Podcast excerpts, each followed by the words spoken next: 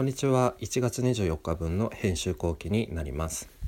えー、背広って良くも悪くもいろいろなものを隠してくれますが、えー、だからこそあの背広で背広以上のことをすると周りを驚かせることってあると思うんですね。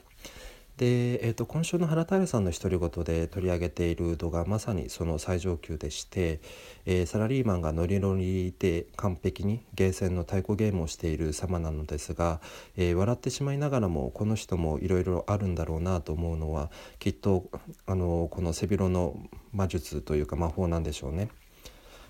えー、さて、えーと、今週取り上げている CM で、えーと、加藤愛さんが驚いたのは似たギャップによるものなんですけれどもこの CM では昔のお父さんと今のお父さんのギャップというところでした。でですねこの CM は何を隠そう私の父親が影響を受けたかもしれない CM でして、えー、身近な人が影響を受けたのを目の当たりにすると一気に説得力が増しますし多分きっとこの CM に勇気づけられた人は多いのではないでしょうか。で、えーと、何かと諦めないといけないと思いがちな老いというものがあって一方で若くありたいという願望もありますと。でこの CM は好奇心は年を取らないというポイントをお父さんのギャップを面白おかしくかつ前向きに伝えていていいなと思いました。あと宝くじのあの収益の一部が障害学習をサポートに充てられているっていうのも知らなかったので、まあ、そういう側面も気づかせてくれましたというところです。え最後に、え広告業界の気になる情報から、え3つピックアップします。え1つ目はアドウィークからで、えモレスキンが土曜日の手書きの日に、えー、全てのツイートをノートに手書きにし手書きして、えーと、ツイッターに上げるという展開です。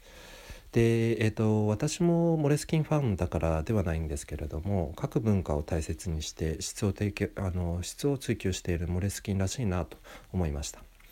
で確かにあのノートっていうものはあのソーシャルメディアからは少しあの遠い存在だと思うんですけれどもあの元を正せば人から人に何かを残し共有するっていう観点では、えー、歴史が違いますしだからこそ、まあ、ソーシャルをただの仕組みとして使うこの展開はしっくりきました。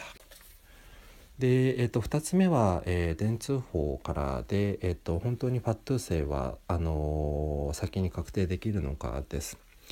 で、えっと、文中に、えー、アカウントプランニングが衰退した理由として、えっと、本質的に分けることができない What to say と How to say を無理やり分業してしまったことと書いてあってまあ本当にそうだなと思いました。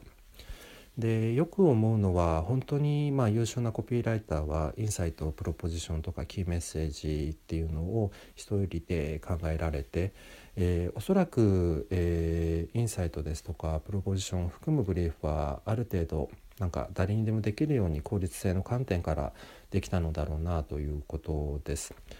でもちろんあの明確なディレクションにもなりますしあの参考情報があの簡潔にまとまっているのは良いことだと思うんですけれども多分この文化を成立させるにはクリエイティブとプランニングがま建設的に会話ができるっていうこととあとはまブリーフっていうものが、まあ、誰もがあの読み方が分かっている必要があるのではと思いました。まあ、よくあるのは代理店とかにいてもあの何を伝えたいのかっていうところだけにあの指摘が入ることがあるんですけれども結構ブリーフってその一つ一つのボックスが大切だったりもするので、まあ、そういう読み方っていうところはやっぱり大切なのかなと思います。で、えー、3つ目は大西誠のマーケティングエッセンスさんで、えーと、ビッグデータでユニクロ復活はなるかですですごくごもっともなポイントだなと思いましたでビッグデータとかでなんかやることがもう決まっていることが多くてまあどうデータが使えてターゲットは誰でみたいなところから入ることが多い印象があるんですね。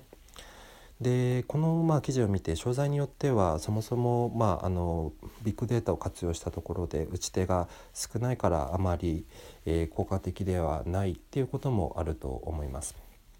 であればまあビジネスに直結する課題を、えー、調べた方が良いのではっていうこのポイントは何というかすっきりきました。